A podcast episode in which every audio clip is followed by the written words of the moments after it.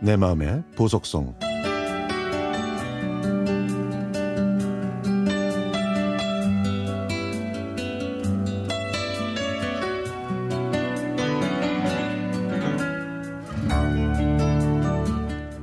저는 경기도 안양시에서 학창 시절을 보냈습니다.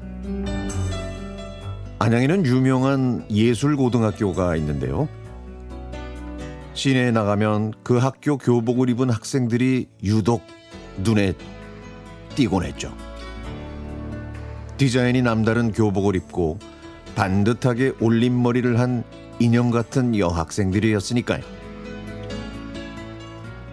무용을 전공하는 그 학생들이 예뻐서 저는 한동안 그 학생들을 물끄러미 바라봤던 기억도 납니다.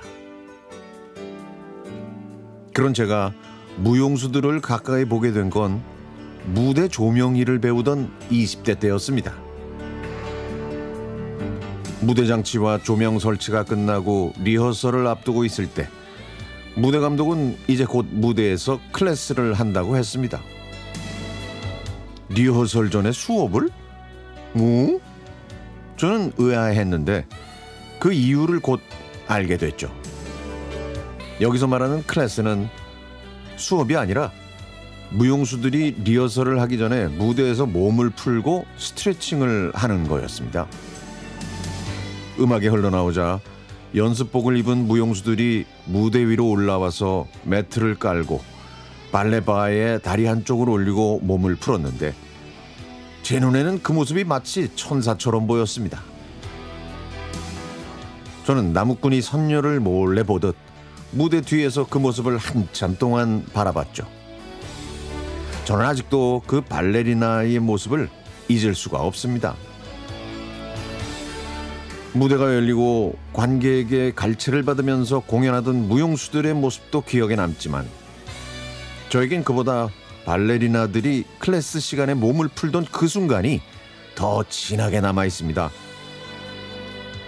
본인의 일에 열중하면서 심기일전하는 그런 그 비장하면서도 여유 있던 그들의 모습 말이죠. 제가 발레를 좋아하는 이유는 그들의 그런 모습을 가까이서 볼 수 있었기 때문입니다.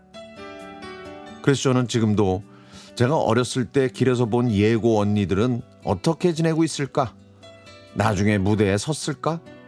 아니면 발레 학원 선생님이 됐을까? 이런저런 상상을 해본답니다. 예고 언니들을 동경하던 10대, 무대 뒤에서 발레리나를 봤던 20대를 지나 지금은 우리 아이와 공연장을 찾는 40대가 됐네요. 제가 아이와 발레 공연을 보는 이유는요. 예술은 우리 눈에 보여지는 것이 다가 아니라는 걸 꼭 알려주고 싶기 때문입니다. 아름답기 위해서는 희생과 노력이 필요하고 또 그것이 얼마나 의미 있는지 깨달았으면 좋겠거든요. 어린 딸에게 천천히 그리고 자연스럽게 알려주고 싶어서 아이와 발레 공연을 보는 것 같아요. 이제 여름방학입니다. 저는 멀리 가는 여행 대신 가깝고 시원한 공연장에서 아이와 즐겁고 뜻깊은 휴가를 보내고 싶습니다. 백조가 있는 호수도 좋고 조금 이른 크리스마스를 만나 호두까기 인형을 보는 것도 특별하겠죠.